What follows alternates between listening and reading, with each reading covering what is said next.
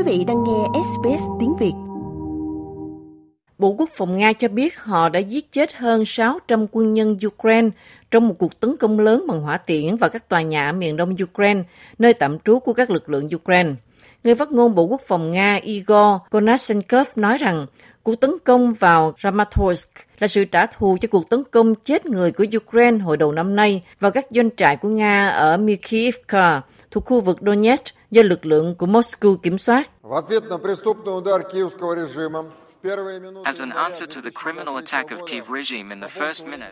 Như một câu trả lời cho cuộc tấn công phạm pháp của chế độ Kiev trong những phút đầu tiên của tháng 1 năm 2023, nhằm vào vị trí tập trung tạm thời của các nhân viên quân sự Nga gần Makivka ở Cộng hòa Nhân dân Donetsk, chỉ huy của nhóm thống nhất quân đội Nga đã tiến hành một cuộc trả thù.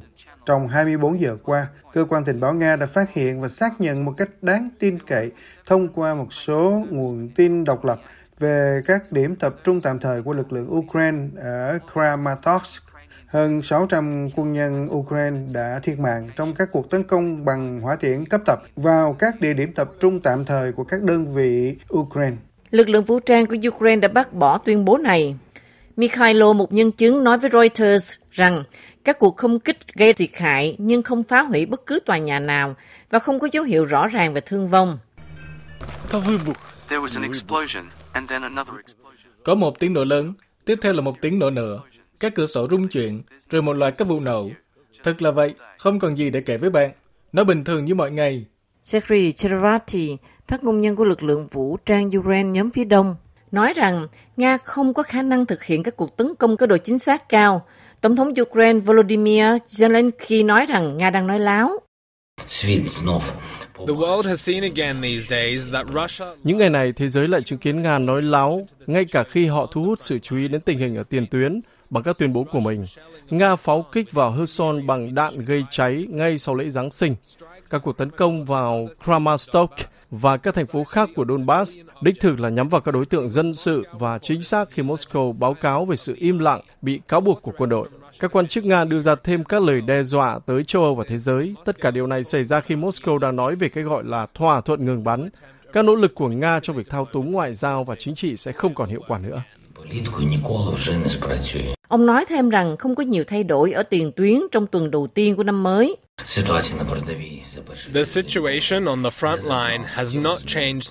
Tình hình trên tiền tuyến không có các thay đổi đáng kể trong tuần đầu tiên của năm.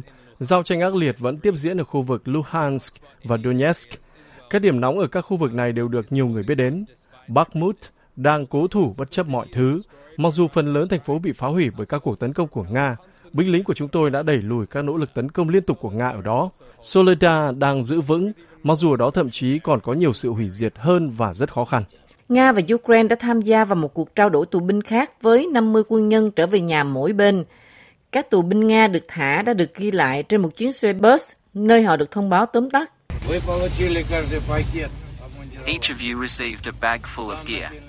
Mỗi bạn nhận được một túi đầy thiết bị, có đồ lót, thuốc lá. Trong 15 phút, tất cả các bạn sẽ được phát điện thoại di động có thẻ SIM trong đó. Bạn sẽ có thể gọi điện cho gia đình và những người thân yêu của mình. Chào mừng mọi người trở về nhà. Về nhà, như người ta hay nói, ngay cả những bức tường cũng giúp ích.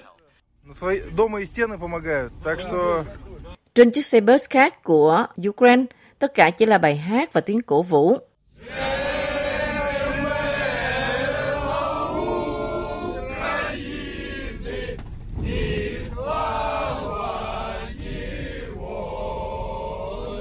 Tất cả những người lính được trả tự do đều bị cạo trọc đầu trong tù và trong hốc hát.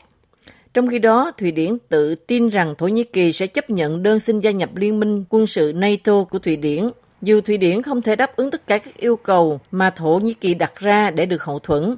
Thủ tướng Thụy Điển Ulf Kristersson nói,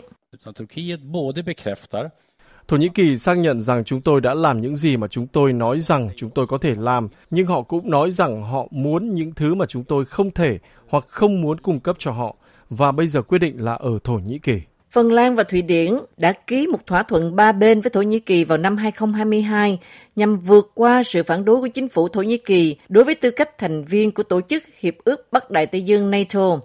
Vào tháng 5, họ đã nộp đơn xin gia nhập NATO sau khi Nga xâm lược Ukraine, nhưng Thổ Nhĩ Kỳ phản đối và cáo buộc các quốc gia này chứa chấp các chiến binh, bao gồm cả đảng công nhân người Kurd ngoài vòng pháp luật, còn được gọi là PKK.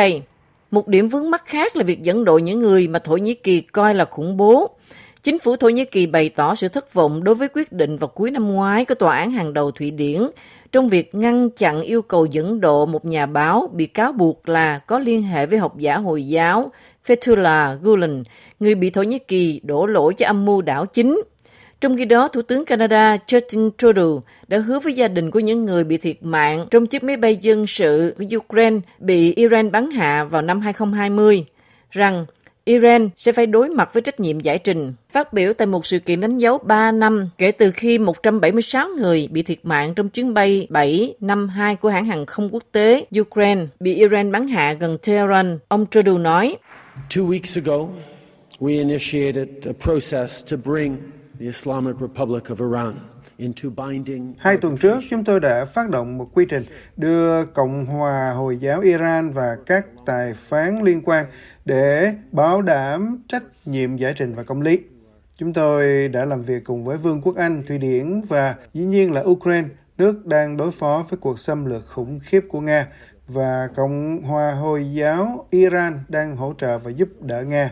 Ukraine và Tổng thống Volodymyr Zelensky đã bảo đảm rằng các biện pháp đã được thực hiện để chúng tôi có thể tiến tới dịp kỷ niệm 3 năm vụ bắn hạ. Và tôi muốn cảm ơn chính phủ Ukraine và người dân Ukraine vì đã sát cánh ngay cả khi họ đau buồn trước những mất mát của chính họ, sát cánh cùng với người dân Iran.